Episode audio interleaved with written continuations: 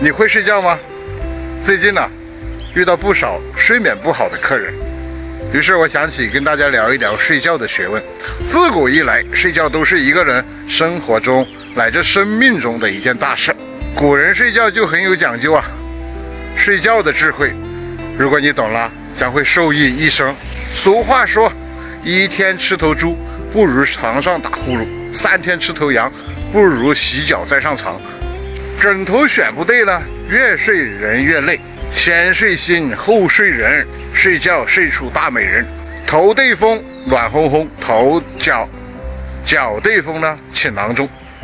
睡觉莫睡香，最毒穿堂风啊！睡觉不点灯了，早期不头疼啊！